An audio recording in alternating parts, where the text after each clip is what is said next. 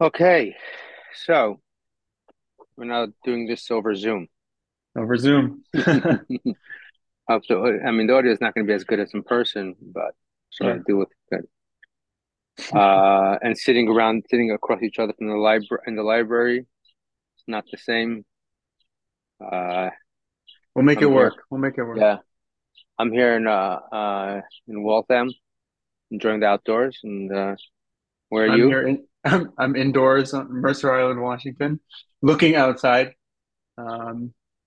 And uh, hoping that my dog doesn't bark too loud during our during our learning. So if we hear barking, we know. You know, yeah. You know. Okay, so we're gonna do now the Maamar V'ata Te'tzaveh, uh, because we're coming on Gimmel Tammuz in mm.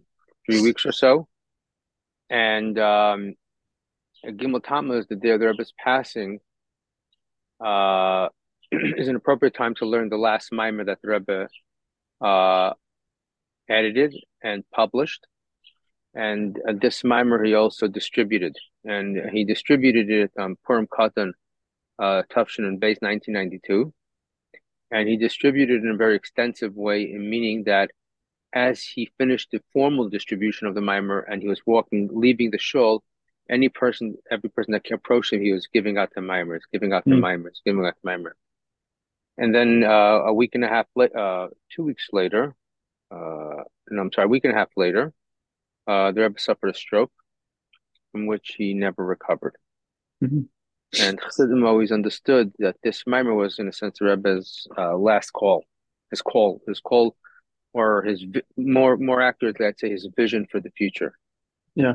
And uh, when you learn the Maamar, you see that the Maamar is divided into three sections, speaking about three eras, and uh, the last era, the last section, uh, is speaking about a time that really describes what it was, what it is like after Gimmel Tammuz, after the Rebbe's passing. Mm-hmm. Uh, the Maamar has twelve uh, sections, um, we're called twelve Isius, and it's actually divided quite evenly uh, uh, into three sections, four, four, and four, uh, focusing on these on, on these three eras. In these three situations, contexts. Uh, I've learned this Maamar numerous times, numerous mm-hmm. times, and every time it feels anew, because it it, it it it's a Maamar that shapes your your thinking and frames how you how a chassid is to live in today's day and age, meaning post Gimmel Tammuz. What's our mm-hmm. and what's our calling? And you can't get enough of that framing, meaning to say, uh, often you could lose sight of it. Uh, you can lose sight of that framing because you just get caught up in, in your routine, mm-hmm. and uh, and you're all in a sense you need to you need to reframe, you need to re-enter that framing, you need to uh, recalibrate. And learning this Maamar is a recalibration. I think that's a good word. It's a mm-hmm. constant recalibra- recalibration. Mm. A recalibration. Yeah. Okay. Okay. All right. Yeah. Let's let's start.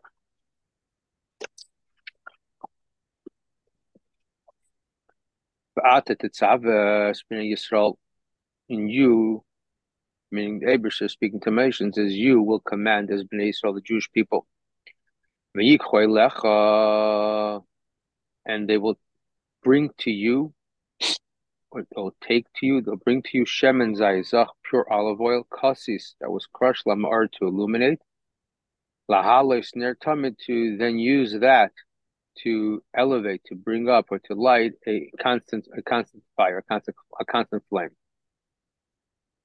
This is a pasuk from Pashas Tetzaveh, and the Maamar was recited on Pashas Tetzaveh, Uh, Yud Adurishin, Toshim Amaluf, nineteen eighty-one, and then in nineteen ninety-two, the Rebbe edited it and published mm-hmm. it in honor of Purim Katan.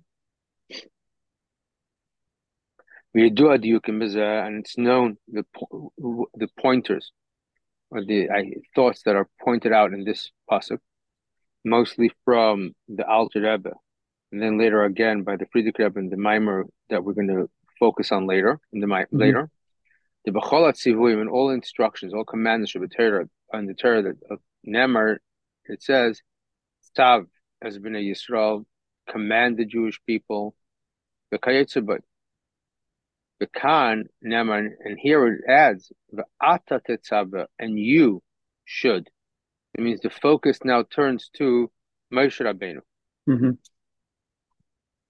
That he is the one that's making the instructions. And not passing. He is the he, the, the Ata is present in this statement. And to add that, this point, pointing this out, uh, the, this, the use of the word va'ata, the you will command, it's not simply in the language that the word ata is used here, and the, and the word you is used here, and otherwise, which is uncommon. Mm-hmm. And also the content. The lashon va'ata tetzaveh, the language va'ata tetzaveh, mashma suggests, suggests. Moshe is the one that's mm-hmm. instructing. And we have to understand that Moshe is not the instruction. He is the intermediary, the agent to transmit the instruction of HaKadosh Baruch Hu. So the language isn't fitting because he is not the one that is instructing. He, the instruction is from the Eibershter. And Moshe is simply the messenger, the communicator. Mm-hmm. Further, we need to understand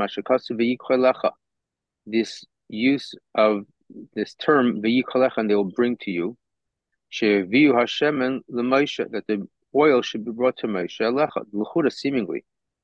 And since Aaron is the one that is lighting the menorah, the candle, why was the oil needed to be brought to Moshe, should mm-hmm. be brought to Aaron. If, it, if you are already identifying a person who it should be brought to, and not simply saying it should be donated, the person who should be brought to is the one who's going to use it, which is Aaron. Mm-hmm. And also in some shemen, it says shemen, gamer, et cetera. Kasis lama'ord, crushed lama'ord, which tilchuda, if the if, you know we, we translate it crushed in order to illuminate, which that's the the word for illumination is lahayir. Mm-hmm. Lama'ord is not the to illuminate; it's the illuminator. So crushed for the illuminator. Lama'ord. It seems this language lama'ord, which is the illuminator, the source of the of the light of illumination, seems strange. Mm-hmm. And further extent, the pasuk in the pasuk afterwards, describing this this menorah, this this light that is that is burning, it says that it burns from evening to morning, basically at night when you need light. The kanam on here it says lahalis netamir, that it is constant. It's in a constant. Uh, it's a constant flame. It's a constant burning fire. Okay. Mm-hmm. So these are four questions simply to set the stage and opening welcome into, okay? Mm-hmm. And over the course of the Maimon, some of the, the, these answers, these questions will all be answered, but the key is, how the Maimon begins now in a space. Mm-hmm. And the Frierdiker Rebbe explains, how you do in his well-known Maimon, opening with the word of from the Megillah, Shenema, that Maimon was said with Purim Katan, in the Purim Katan Tarfish Pei Zayin, uh, nineteen twenty-seven. And that Maimon, the Frierdiker Rebbe recited that Maimon in, uh, in in Moscow, in in was it Leningrad or Moscow? I forgot already. I think it was in Leningrad, but in Le- in Leningrad. Uh, and um, in the time of the the rise of this, uh, the early time of the Soviet Union, mm. uh, and, and when the increased pressure against religion uh, was intensifying, and uh, at that time, most religious leaders, most religious rabbis, fled the Soviet Union because of its hostility towards religion, uh, where they were closing down all institu- the, all institutional Jew- Jewish. Uh, Uh, practices, and all Jewish institutions were for the most part shuttered and made illegal, and uh, punished, uh, and uh, any activity was considered counter-revolutionary, which was which the consequences were pretty severe, and uh, the Frierdiker was being investigated. And at this uh, Fabrengen of Purim Katan, uh, he recited this mimer, And in this Maimon, at Afabringen, he was speaking in great defiance, knowing that the N K V D uh, were present and were observing what he was saying, and he called them out and says, I fear you not. Hmm. And this was his Maimon, this Maimon, that's what we call the Maimon do. It's, it, it, it's most well known for its defiance. Hmm. And eventually, a few months later, he was arrested and uh, sentenced, at first going to be sentenced um, uh, to the most severe punishment. Uh, but miraculously, and with, and and through the support of of many uh, outside of the Soviet Union, including Justice Louis Brandeis, by the way, uh, his uh, his sentence was commuted, and eventually being freed less than a month later, mm. and then given permission a half year later to leave the Soviet Union. Right. So there in that mimer, which was a pivotal mimer, it says that tzivui, tetzaveh, that the word tzivui, which means instruct, can also understand, so to mean tzavsa v'chibur, a bond and a connection. Okay? And the idea is, it's a very principle, that very important principle idea in Chassidus, that an instru- here, an instruction has two components to it. It's utilitarian and it's relational. Mm. It's utilitarian in that there's a particular need, particular utility that's needed, and person A instructs person B to fulfill that utility. Carry mm-hmm. the water from room one to room two. Yeah. Okay? But there's also a relational element in there. There's a relational element in there in that moment when person A instructed person B. The first stage, the first step of a relationship between the two began to emerge, began to develop. And then when person B fulfills that request, the relationship is completed between the two and a bond is forged. Okay? So mm-hmm. Chassidus takes the idea of a mitzvah and elevates it or removes it away simply from the utility of fulfilling God's will to the relational, creating a relationship between the God, God and the and the person. Mm. And this is what it means. V'ata tetzaveh is Bnei Yisrael. Shemoshe, who mekasher umechaber is Bnei Yisrael imayin, that Moshe is the one that is creating the relationship between the Yidden and God. Mm-hmm. Okay, what that is, we'll speak. To, we'll speak to later. Sure. Okay, but Moshe plays the role of he of connector. Okay, between Bnei Yisrael and and and, and the Eibershter, which l'chura that needs some learn some uh, it needs to be understood. L'chura, the connection between a Yid and the Eibershter, between a Yid and the Eibershter. Right. Right. What, what right. does what does what is right. a third party? Right. What role does a third party have in there? Every right. Jew connects to the Eibershter on their own. You do a mitzvah, you connect to the Eibershter. You you you you believe in the Eibershter, you're connected. What's the role of a Moshe here, of a third person? Yeah. Okay. But we'll explore that later. But but that's the but that's the reading of this passage. V'ata tetzaveh, Moshe contributes to the relationship. Mm-hmm. He's the one that creates the relationship. Now, v'yidei sheMoshe mashpia al Yisrael, and through this that Moshe Uh, shears, gives, nurtures the Yidden, which means which is basically his by connecting them with the, with with God, with Ein Sof. Through this, Moshe Moshe himself becomes elevated as a result. So through forging a relationship between Yidden and Moshe, so the beneficiary isn't only Bnei Yisrael, who have now connected. Moshe himself is also a beneficiary of it. Mm-hmm. Mm-hmm. Okay, uh, and and and how do we? How is that to be understood? Yeah, continues in the brackets. The Moshe v'Yisrael, meaning said what what what's difficult here? If if it's understandable that you that the Yidden are beneficiaries. They are need sure. that that connection, and they get it, and they benefit. But what? How Moshe, who's already connected, seemingly, What what what what what does he have to benefit mm-hmm. from? Or or or or in other way, actually, the question is a little different. The, that Moshe could contribute to Bnei Yisrael. Let's understand. Moshe is so elevated on a, such a high level, so he has what to give them. This is mm-hmm. the question. But what do Bnei Yisrael? What do they have to give Moshe that he himself doesn't have? Right, right. You can only give somebody something when you have something that they don't have. Right. But if they have it already, you're not giving them anything. To me, right? Okay. And you, yeah. So what? So he. That's what he's going to explain now. The Moshe be Yisrael, the Moshe and the Yidden, him dugmas reish v'regel, can be compared to a head and a foot. Meshukasuv sheish meis elef ragli amashar neichim b'kibur, the six thousand, six hundred thousand ragli on the feet of the people. So you see the word ragel over here. Ashar neichim b'kibur, that I am amongst them. The Chol, so Moshe describes himself that way in comparison to the Yidden. The Chol Yisrael Ham Haraglayim, the Moshe. More the Yidden are the feet of Moshe. Moshe Areshel and Moshe is Aresh. So we are, in a certain sense, Moshe is, is superior to Yisrael, but we're qualifying that superiority by using this metaphor of a head and a feet.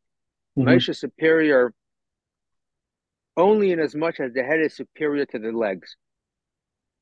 And Bnei Yisrael, though they are the legs, they are the legs, or something in the legs that the head, the head doesn't have. And you can explain.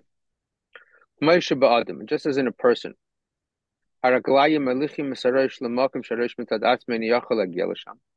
The feet uh, uh, take uh, the head. They they they travel. Uh, they trans they trans they they transit the head to places where the head alone can't go. So use the idea of the head and the feet. So the head can think, can imagine. In your head, you can imagine being everywhere. And it, it, it you know, it's also, we could we could think about it this way. In today's day and age, with video, mm-hmm. what does video do? Your, a video allows you to experience something, but that experience is happening in your head. The video, the imagery are stimulating the experience that is showing you, okay? And in a certain sense, in your imagination, you could be everywhere and anywhere. But yet, yet, it's it's limited in its dimensions. It's limited in what it in, in what it can grasp. It doesn't see the totality. It doesn't see certain depth and nuances that are mm-hmm. possible only when you're actually there, when you smell something, when you can feel it. Your brain understands some things deeper when you feel it, when you sense it, when it surrounds you. And the only way for the brain to to rush, to experience th- something in that totality is by traveling there. Mm. Who tra- who take who who does the traveling? The feet. So the raglayim, your feet, your ability to travel, your ability to, of movement, can provide your mind your ex- experience depth that alone it can uh, can achieve. Mm-hmm. So this is a metaphor for the relationship between Yisrael and Moshe. Though Moshe is is significantly more spiritually developed, spirit divinely attuned than the Yidden, but there's something that the Yidden have in their in, in their presence of where they are and where they where they what where they can go, that that only that that Moshe that Moshe uh is, is ben, benefits from it, is provided by it. Mm-hmm. Now these are all now I understand these are at this point these are all like abstract words, abstract ideas, but as the Maamar develops, the, we will put more meat onto this. We'll give this sure. greater expression. Sure. Sure. Um, and this is how you're reading. The six hundred thousand people or feet of the, that I'm within them, and here the emphasis is now in the second part of the pasuk. Through the feet of the people, there's a, a great. The word anechi demonstrates a depth, a depth within somebody that is undescribable. It's just the eye, the inner eye, the undescribable eye. and the the the, the, the I that that's um, that sometimes remains silent and dormant is and, and, and is not expressible through the raglia um that anechi, that inexpressible, that an intangible um uh, uh, element becomes emerges and comes to the fore. Mm-hmm. Okay. And now this is the reading about the Tavis Bnei Yisrael, and this is how, now this is the now here's how we read the pasuk. Taidei Shemoshe Yitzave Yikashes Bnei Yisrael Im Ein Sof. So by Moshe connecting the Yidden with the Ein Sof, Ayidei Ze Yaviu Bnei Yisrael Shem and Zayis LeMoshe V'Yikolecha. Through this, the Bnei Yisrael will bring something new to Moshe. You see, Taisu Taisu Moshe, something new. Something new will be will be will be achieved or or, or gifted to Moshe. Mm-hmm. Okay, so this right now, what the Rebbe just did, he basically took a, summarized a point in the Maamar of the Frierdiker Rebbe. Okay, yeah. And now in the Gimmel, he's going to explain this. Explain. I mean, the the, the, the theme of the Maamar that Moshe connects Yidden with Bnei Yisrael, and the theme that as a result Moshe benefits from it. We're going to explore that, expand on it now. But Lebarzeh, mm-hmm. and to explain this, what we just said, Maktim by Maimar, the Frierdiker Rebbe introduces in the Maimar an idea. The idea being Moshe Rabbeinu, the Moshe Rabbeinu Nikra is called Ra'aya Mehemna. The, the, the Ra'aya Mehemna, and there's two perushim, and there's two ways to translate Ra'aya mm-hmm. Mehemna. One is that faithful shepherd. Shudaya Neman Shal Yisrael. He is the faithful shepherd. He is the committed. It's a reflection of his commitment to uh, to the Yidden. So the the faith over here is faithful, a description of oh, Moshe. Moshe. Moshe, right? It's a, it's um it's an adjective. Yeah. And the second, Ra'aya Mehemna, is that he He shepherds faith, meaning Shuzanu Mefranish, he nurtures and nourishes as Bnei Yisrael, Binyan and Hamuna regarding faith. Mm-hmm. So the faith here is um is an ob- is the object. Yeah. The object which is Moshe is nurturing. Now to the second point, what what how what does that mean that Moshe uh, nourishes faith? Which which basically explains the idea that we said earlier that Moshe connects the Yidden to the Jewish people, the Jewish people to God. How is that done? That is by nourishing them with faith. Mm-hmm. L'chura, l'chura, every Jew has faith. Every sure. Jew can achieve, has faith and has a connection. What is what role does Moshe? Sure. The emunah sheyeshnam b'Yisrael mitzad atzmam, the nat the faith that a Jew has naturally by. Meaning, Yisrael he maminim bnei maminim, that Yid is a believer, the son of the children of believers. In other words, it is natural to them. Efshar shetiya b'bchinas maki, it can be abstract. Okay. Hmm. Okay. V'zeh sheMoshe ra'ya mefarnes Yisrael binyan amuna, and Moshe's nourishing and nurturing and shepherding the faith of the Jewish people, who shemunatiyah b'pnimis, is that the faith should be internal. Okay, all right. That's that's a, like this is a huge, a really big idea here. So, Bnei Yisrael possess faith. What what what is what what is emunah? How do we understand emunah? Emunah is basically an awareness of the divine. Faith.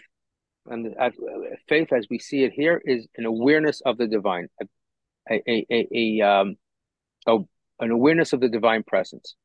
Mm-hmm. Okay, okay. Now, the awareness of the divine presence. Um,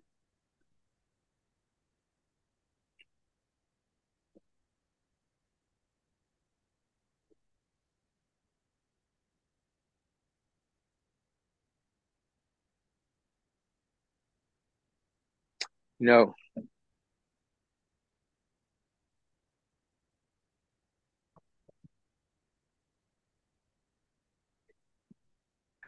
Um,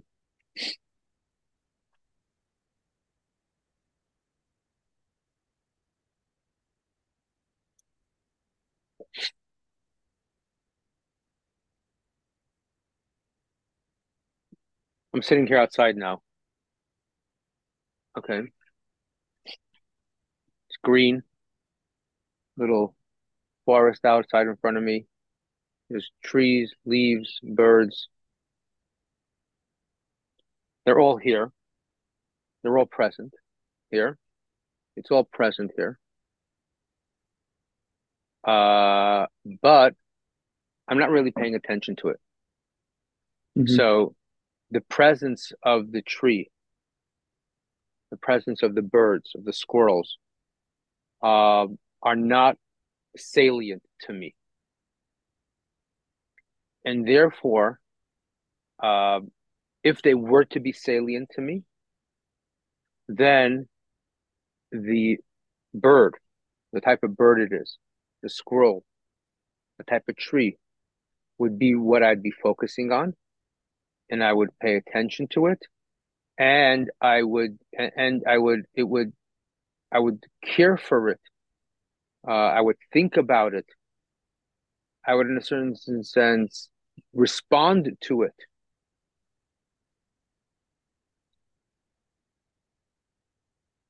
So you could be in the presence of something, but your attention, what is salient, is not what is present.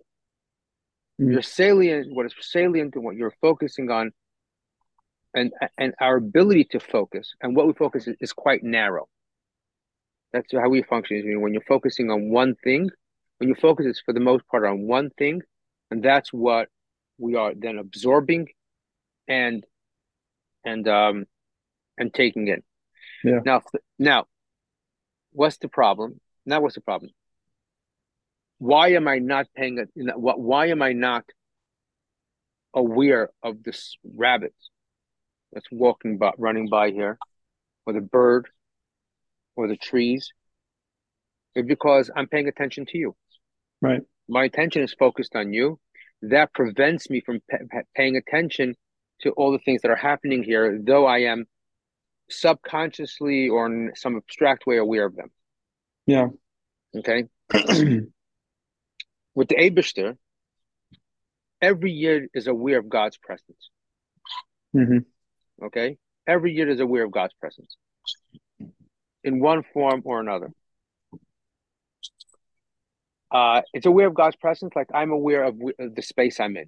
Every year is aware that he lives in a world that was created by God and that God sustains it. Sustains it. However, the, what is salient to the person, right, is our physical needs. We know that God runs the world, but we also know that if we don't eat for a day, we'll starve. And if we don't have a job, we'll be we'll, we'll feel n- miserable about ourselves. And and and and and and and and if somebody doesn't ignores us or speaks poorly about us, our self-esteem is hurt. That means we are fragile human beings. Mm-hmm. We, I'm sorry, I take that back. We are human beings that live in a physical world with its limitations and insecurities, and therefore our salience is directed towards them and not towards the divine presence that operates within everything and is actually the, the what is true about every every moment and every existence. Hmm. What does my, what is what is Moshe's job? Moshe's job, or what does Moshe provide? Moshe makes godliness salient, makes it a bit panemius. In other words, takes shifts our, constantly shifts our focus to the godliness, God. And I mean, and seeing that as the as the, the reality of all existence, whether you're capable of making sense of it or whether you're not capable of making sense of it, this is the truth. Moshe mm-hmm. Rabbeinu not only lived that way, but Moshe Rabbeinu also, that was his big, that was his role. He shared that with others by either practicing it, demonstrating it, speaking and teaching about it. So, in a certain sense, uh, yeah, sure, the every yid is capable of having a, making a connection. But every Yid is also a human being, also a human being with the human limitations. And and and while every Yid is aware of God, and on occasion is on, on occasion is also able to make God salient. But to make it salient, and but uh, the way Moshe Rabbeinu experiences it, mm-hmm. and to increase our salient, the salience of the divine, so that the connection is personal, is is is is is experienced as often as possible. And I'll go back to making God salient. That that is what you what you where attention is directed when you are looking at the trees, or whether when you're looking at, or whether you're looking at a, a deficit in your in, in, in your bank account, or whether you're looking at a, a, a, a, when you're in a state of loneliness, or whether you're looking at when you're in a state of great success. Hmm. Your salience is not your wisdom or your inability. Your salience is is God. Um, that is what Moshe provides us hmm. as a teacher and as a role model. Okay, hmm. Does that make sense? Yeah, yeah, yeah. Okay. And this is what it says in Zayar. That faith from above, or you could either also translate from above, that is above, that is abstract, that is distant, that is that is um mm-hmm. that is that is sort of disconnected from you. It will nourish you. It'll become salient. It'll become present for you. Mm-hmm. What Moshe does is he takes the Emunah and he brings it, he, he helps you, whether it's remove the distractions, whether it's to take the idea of God and put it into a language that is personal and, and, and with one that you can relate to, that you can apply into your your limited, restricted reality, way of life, way of thinking, way of interacting. That Moshe does. Mm-hmm. Okay, that's so that that explains the point of the previous us, right? How is it that Moshe? What what does it mean right. that Moshe connects? Right, right, right, right, right. Okay. Then what it, how, what does it mean is that he makes it, he makes it, he makes it, makes it personal. I think he makes right. it personal. He makes God real and personal, real in the sense real for your experience in experiencing. Then the Mamshech Ba Maimar. Then the Frierdiker Rebbe continues the Maimar. This is Ra'aya Mehemna. This is the Ra'aya Mehemna, the the the shepherd of faith. This applies Hakavana V'zeh. This applies Gam Lishpasushus the Moshe B'Cholder, the extension of Moshe, which in every generation, that in every mm-hmm. generation there, there's the leaders. Of the, the leaders of that generation, and they are the Rosh HaAfisol Shebacholda, the leaders, which is Rosh HaAfisol, the term, the leaders of the Jewish people of every generation. They function. They nourish, support the faith or the, the, the divine presence of that of the people in that generation. That their people's connections with God should be personal and salient. For instance, and then in my Mordechai, as Mordechai, he was the extension of Moshe, or he was the Moshe of his generation. And the Gemara says very clearly in Esther, in, in Midrash, Mordechai in his generation was the Moshe in his generation. Mm-hmm. And how was that? And, and, and it, it's not simply a figure of speech, but literally, he played the role of Moshe. Moshe nourished faith, he nourished faith. How did he, Mordechai, do it? Even in the time of Haman's decree. And Haman prevented that studying Torah and observing mitzvahs was harmful, harmful, was dangerous. And to observe it required sacrifice, self-sacrifice, self-risking, risking yourself. It was, at, it was a risk with a danger. Nonetheless, he killed Kehilas Barabim. He gathered people, he gathered in, he gathered groups in public. L'chazik es emunasim she'yisrael, to strengthen their faith, their connection to God, Bahavaya, in God, and to do it in a public way, mm-hmm. making it real, making it salient. L'amad chazak, to stand strong, in the study of Torah, Mikima mitzvahs, and the observance of mitzvahs. Okay? So that's then.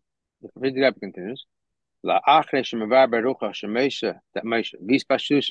And his extension in every Shebchaldara, Machaskin Zamun Yisrael, strengthen the faith of Yidden in God.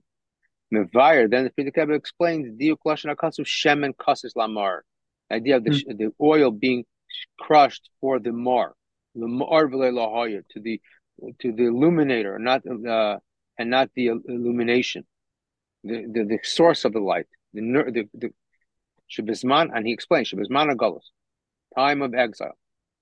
Of the exile meaning where you're in a place of restrictions, where you're in a place uh, where you're in a situation of. Of, of darkness, of being withheld, and everybody is nishbar v'nitka, crushed and broken. Kasis, ayidei zeh, through in this in this condition, in this condition, you're able like magim lama'ar. You reach the the mar, the etzem shemenin sa'ar, the illuminator, which which which is a source of illumination. Hmm. Okay. So that, that that's the point that Frierdiker Rebbe says at the end of the Maimer. That that uh, like a secondary a second point. First, Moshe and his extension nourish faith. Point two is that the in a state of of, of restriction, uh, you reach a depth that otherwise is not possible. Sure, right? You mm-hmm. reach the the mar, the, the the source of life.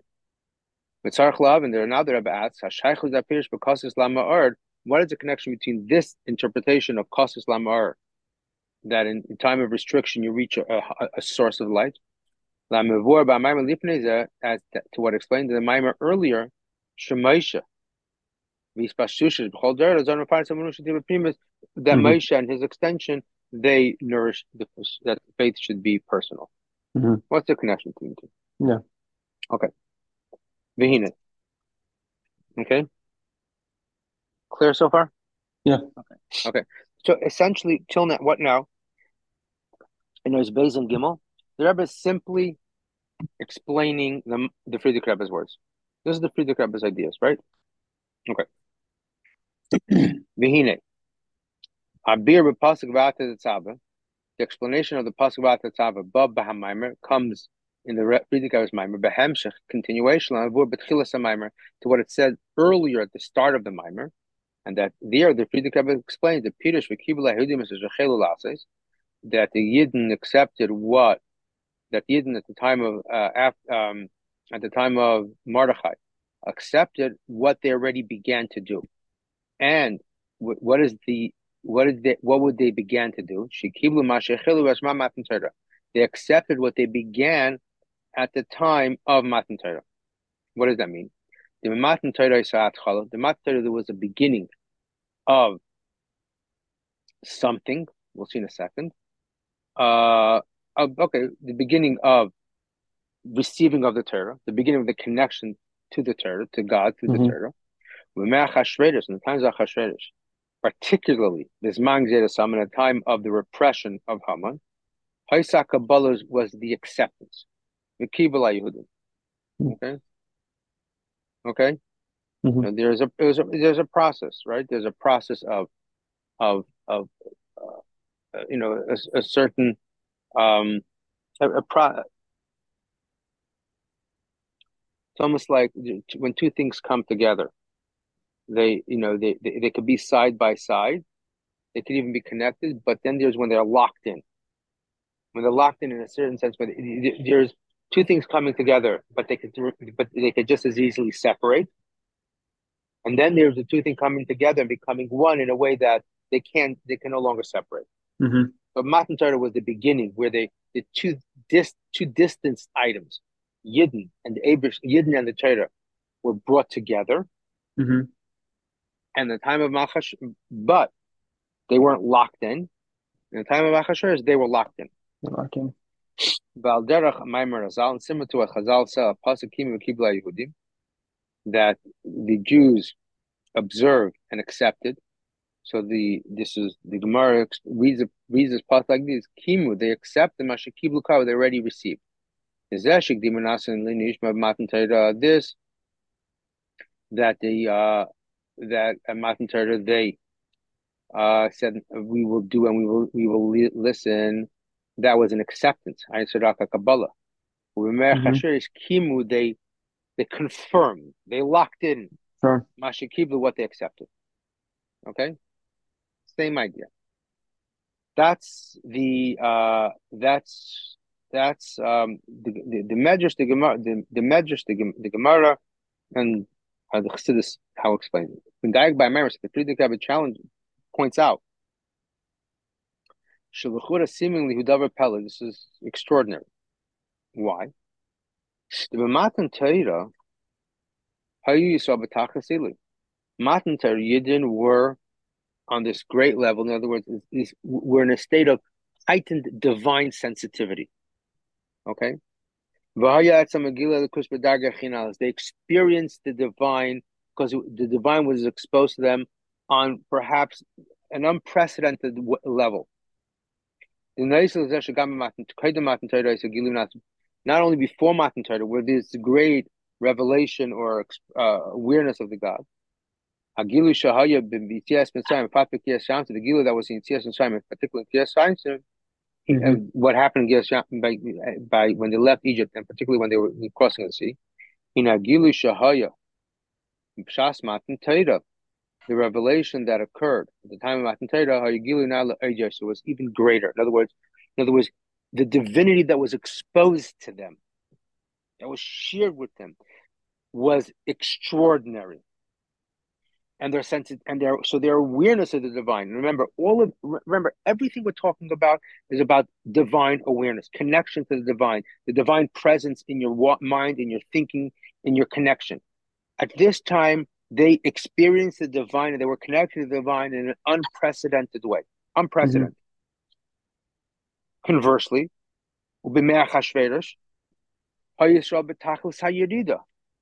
Yidden were in the lowest level, meaning to say, the divine awareness was not present.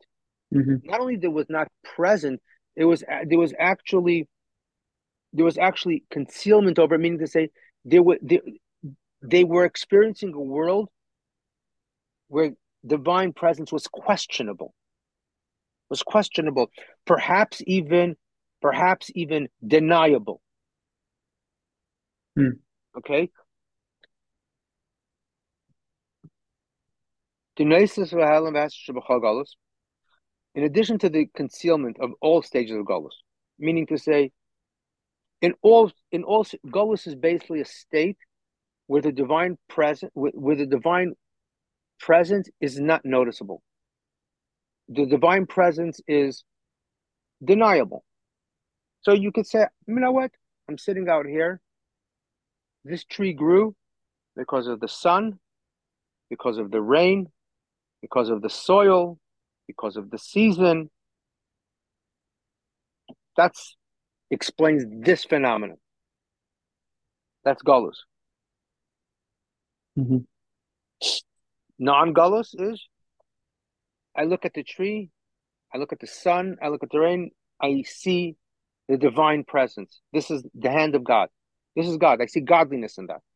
Mm-hmm. That's not Gallus. Mm-hmm. So Golos in general is a state where my, my I, I don't experience I don't experience the divine in its presence, in the way it is. The Chol Golos who bedugmas Golos with Shnaim. Every Golos is similar. Every exile is similar to the exile of the, the times of Egypt. By Moshe it says Leishamol Moshe Mekayterachim Meveda Kasha. They didn't heed to Moshe because of the crisis of spirit. The, the void of spirit, kaitzer ruach, vaveda kasha, and hard labor. In other words, they were just so overwhelmed with, with life. They were so overwhelmed with life that when Moshe comes and even Moshe comes and says and speaks the word of God, it doesn't. Right. They, they don't hear it. In other words, it's it, it's not relevant to them. It's not salient. I'm using the word salient a lot. It's not present to them. It's not. It's not yeah. in front of them. They don't see yeah. it. Yeah. There are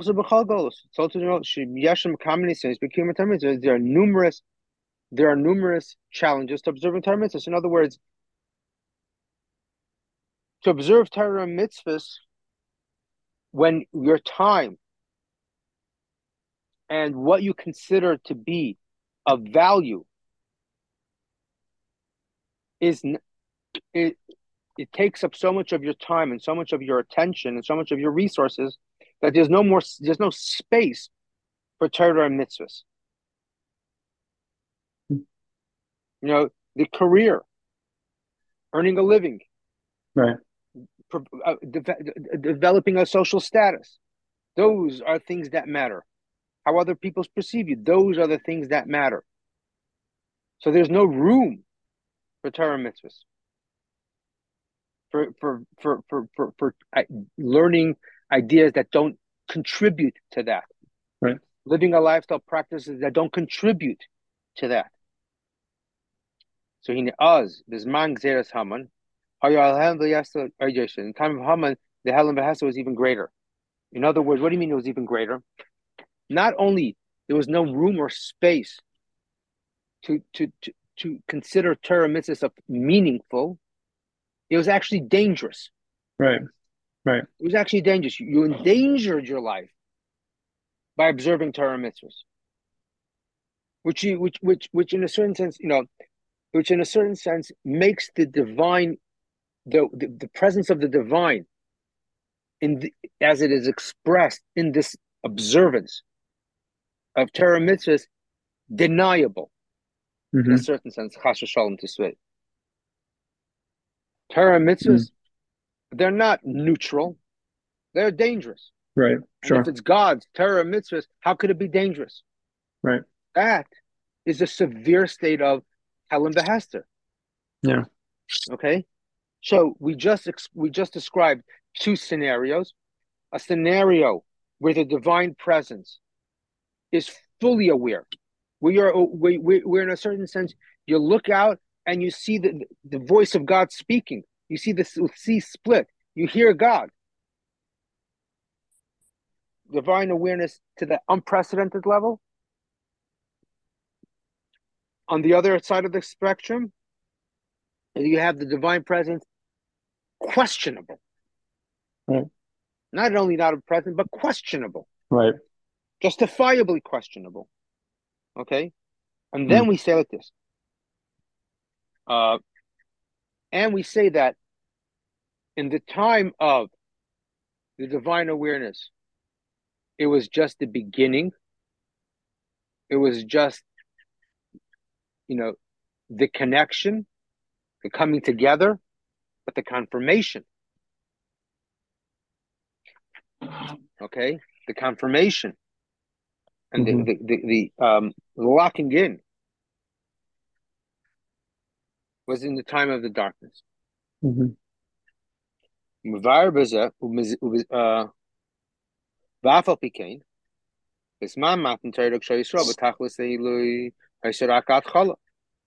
the time happened, when you were down this high level.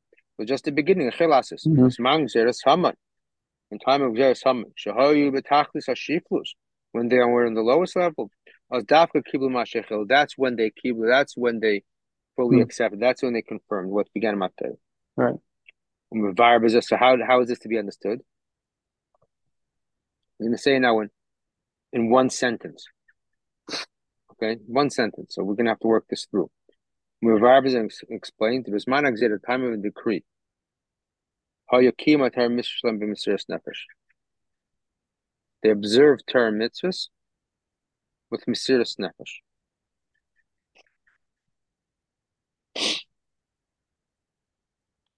They observed Mesiras Nefesh. Mesiras Nefesh. What is Mesiras Nefesh? What is Mesiras Nefesh?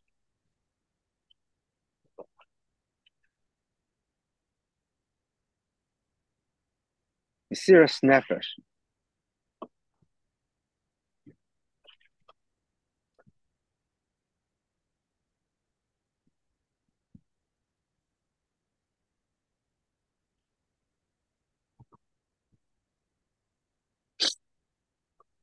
Um,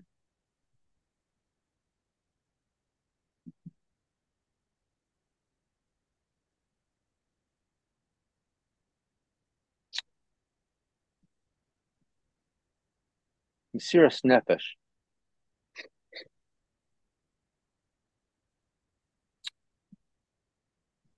Mesiras Nefesh.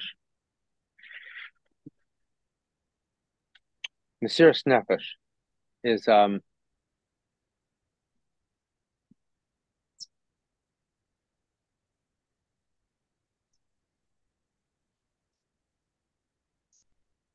Um,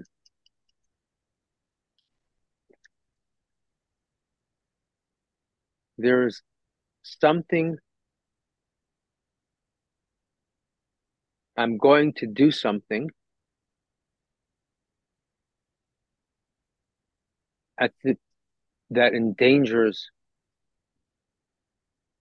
my well-being. And so that means that that's something, not only is it more important than my well-being, it's it is, but it's also that that something is who I am and what I want to do. That something is defined defines me even more than my own well-being. Mm-hmm. Everything, for the most part, that we do is for our well-being.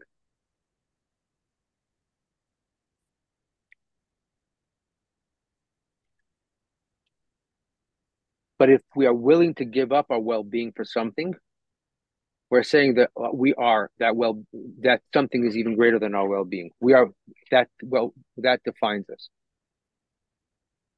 So, you know, uh,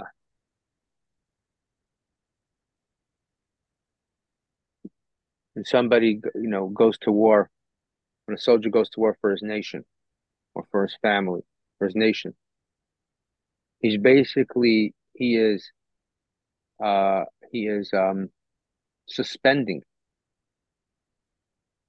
He's suspending himself as an individual being, and he's saying, "My, I am the nation. Hmm. I am the nation. I'm not simply a." a, a And that's what's so attractive about it. Mm.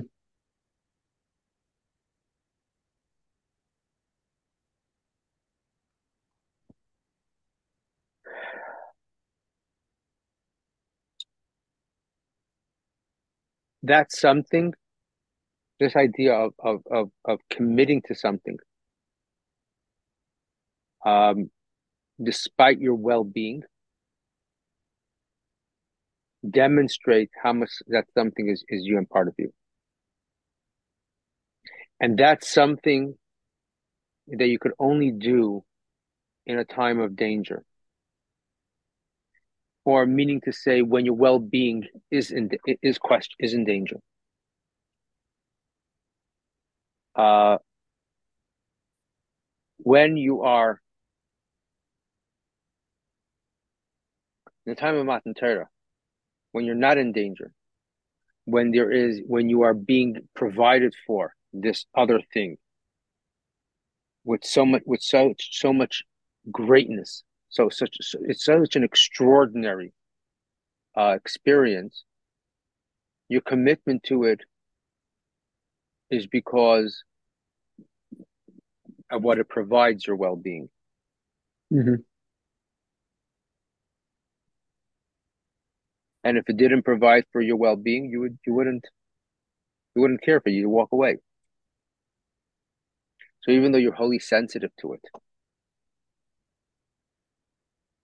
you're so aware of it, you don't have that connection. When you give up, when you commit yourself to it, despite your well-being, that demonstrates that you and it are one, because that has become you. And that could only happen when your well-being is in danger. Mm-hmm. Right? So, you know, when, you, when, when you, you, you're committed to another person, you're committed to another person because of, because they're so lovely and so extraordinary that um, it's because of what they're, they're, they're, how wonderful and extraordinary is what they're providing for you. But if you do mm-hmm. something for them, and that when you do it, you will actually um, be harmed by it, so you won't benefit from it. Mm-hmm. That shows that you're of your commitment to the other. Right. Okay. That's Mesiras Nefesh. So what Mesiras Nefesh provides is is commitment. Not commitment. It's personalized commitment. It's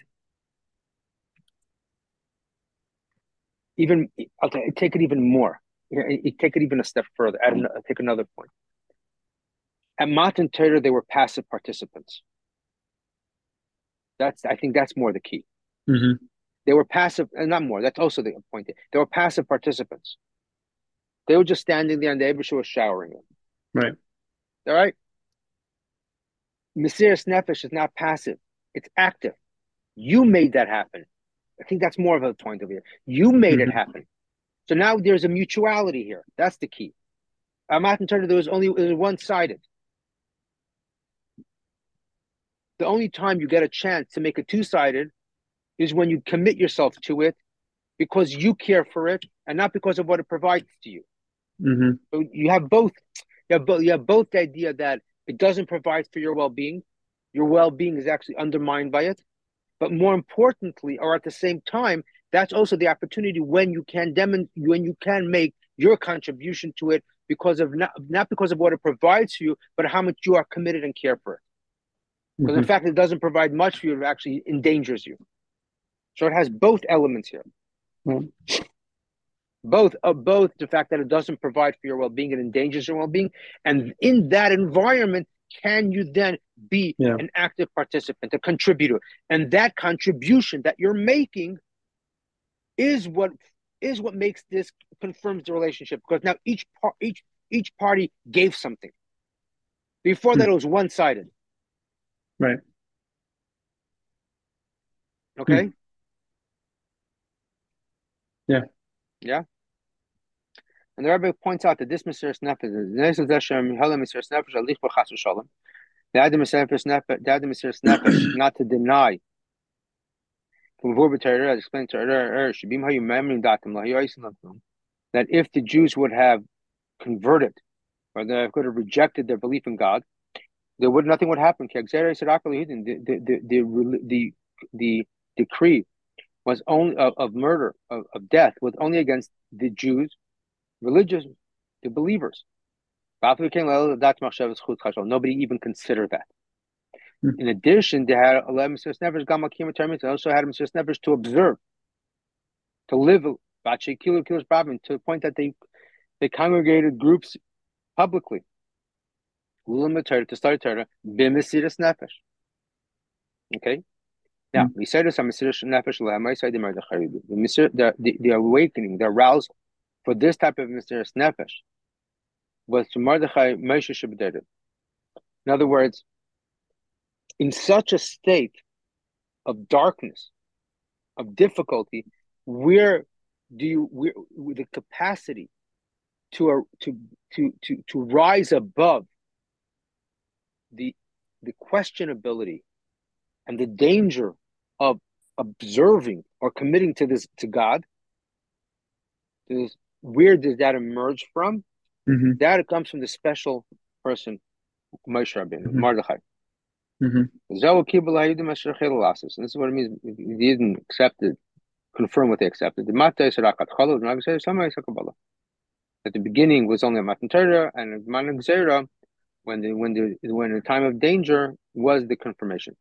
Okay, through the Mesiras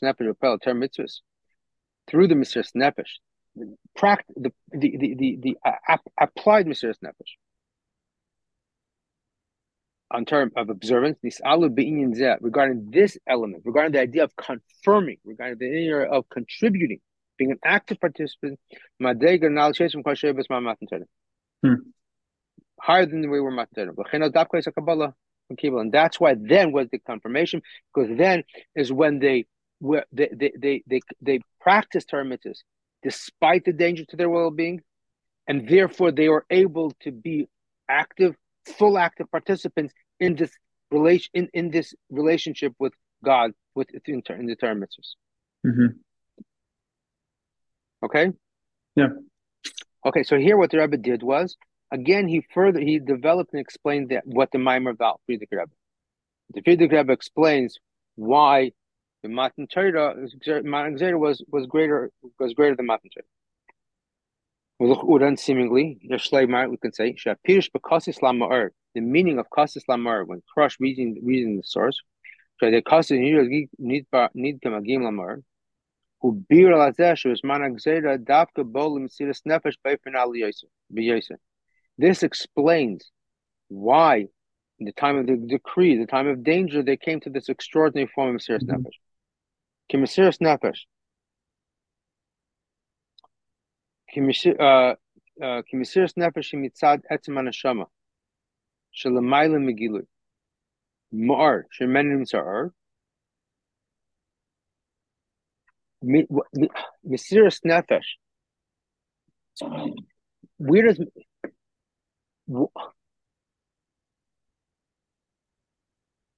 Observing Torah mitzvahs, believing in God will kill you. Why would you do it? It will kill you. It'll kill you. In other words, mm. it'll, it'll make you cease to exist, cease to function. Nobody does in their right mind anything that undermines their ability to exist. Unless, unless what is being asked of them undermines their existence. Undermines who they are.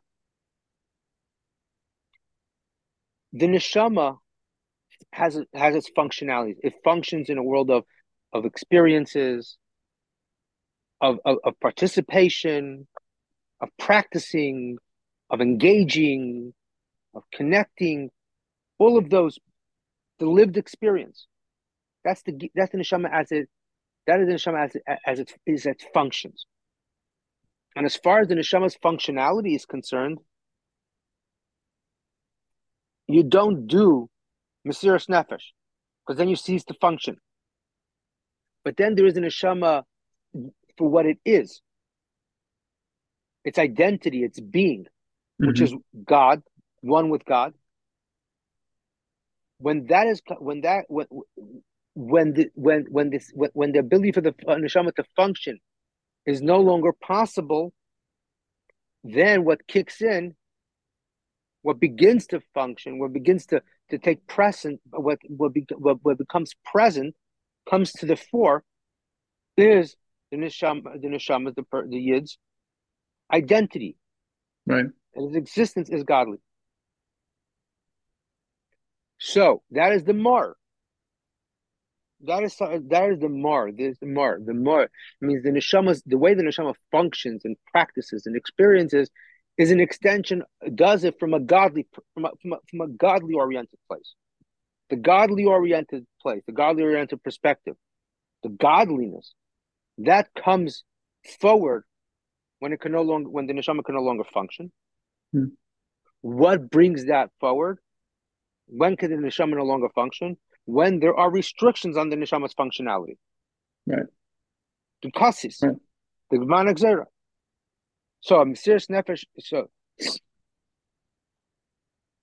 Mesiras Nefesh comes from the Etzem Neshama, Shalamai Megilli, Mar Shemenim Samar, that the Mesiras Nefesh comes from the source, the, the, the core of the neshama, which is higher than the neshama's revelation or functionality, the Mar, the illuminator, that produces the light. It is the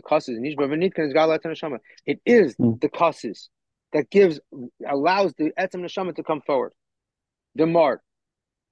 So the Rebbe here is now explaining the Frierdiker Rebbe's Maimer. Mm-hmm. That this idea of the manag zera explains how kassis gives us the mar. Mm-hmm. Okay, that, that the end of Eis Gimel, he says the Chassid gives us Mar. Yeah. In Eis Dal, he explains, whoever points out that this explanation, the Manag Zera explains us how the Chassid gives us the Mar. Mm-hmm. Right? Mm-hmm. Yeah. Aval, seemingly, from the structure and and, and, and, and the flow of the Maimer, Shapir's B'Chassis Lama'ar, that the, the the idea, the explanation of Chassis Lama'ar, Bala Achrein the Ra'aya Mehemna, follows after the idea of Ra'aya Mehemna. Mashman seems that Ra'aya Mehemna, that the idea of Chassis is not necess- not associated with the, the idea of the Gzeir, the idea of the the, uh, the idea of restriction. The actually that Inya Chassis Lama'ar Shayach Gam is also related to that Moshe Rabbeinu Mefanes Samuna should hear Pnimis. That Moshe provides the Amuna to be Pnimis. Right. So that, so needs there's to some, that needs to be explained. Yeah. With this, we finish section one of the Maimer. Section one of the Maimer is basically an exp- a, a, a deli- he's, Rebbe is delivering and explaining the Maimer of the Frierdiker Rebbe. Okay. Yeah. Okay. Is and, the, and this, oh, sorry. Go, go ahead. ahead. No, no. Go, you go ahead. You go ahead. I, I was just gonna say, curious that this this last kind of point we made, um, that like we're saying that, um, that this Gili of the Etzem Neshama, is that is that a point that the Frierdiker Rebbe made, or this is the this is the Rebbe? The last point over here. Yeah. That what? Say it again. That what? Just the. Like Gili of the Etzem and Neshama, that kind of stuff from like Mesiras Nefesh. That the Gil, the Gili of the Etzem and Neshama comes from the Kassis. Mm-hmm. That, that that's the Rebbe. That's the Rebbe sort of okay. making okay. a connection. Okay. Okay. Making yeah. making that connection. Okay. The Rebbe's making that okay. connection. Okay? okay. And it's a beautiful connection. Yeah. Beautiful connection. Yeah. Okay. So I'd say it, it is um. The theme of, of this section is basically it's about circumstances. The role circumstances, the condition, the, the environment that we are in contributes to our connection to Hashem. Whether it's our, whether it's the role that, it, whether it's what Moshe gives to us, mm-hmm. Uh, be, you know, the, being in the presence of Moshe, or the idea that uh, being in a state of Golos um, provides us with um, an opportunity to to connect in a way that is otherwise not possible. Sure. Sure. In a certain sense, Moshe Rabbeinu. Not let me take that back. Let me take that back a bit. Moshe Rabbeinu makes our connection to Hashem personal and salient. That's point number one. Mm-hmm. Point number two is that in a condition of restriction and darkness and d- danger to observe Torah mitzvahs, that's when the that's when a um, a commitment or a connection to Torah mitzvahs can emerge that otherwise is never possible. Mm.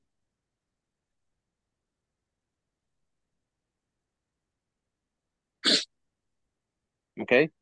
Mm-hmm. That, that's it. Okay. That's that's that. Now what the Rebbe is going to sort of going to going to what the Rebbe wants to do when he ends off is he actually wants to merge the two together. Right. He wants to merge the idea of Moshe being the nurturer of, of Emunah B'Pnimius, of personalization, and the idea of it being, in or and that it being from within the person, it'd be it'd be very personalized, not very personalized, but but but very individualistic, hmm. very individualistic, in the sense that you got to do this on your own. There's no giluyim. He wants to merge the two together. Hmm. Okay. Okay. Yeah. All right. Another, another like um, kind of from our from like the point about Mesiras Nefesh when we were speaking in general about it also. Um, and this is kind of a side note, but you know, the way you were describing it in a way, not in like some of the maybe, you know, extreme cases that we're talking here, but more of the simple kind of examples. Um, it's interesting to kind of apply, you know, the language of like, of being a, of being a giver or being a taker in that as well. Um, mm-hmm. And sometimes, you know, like some of the pressures you described where it could be, it, it, it could be harmful, right? To, um, to do X, right?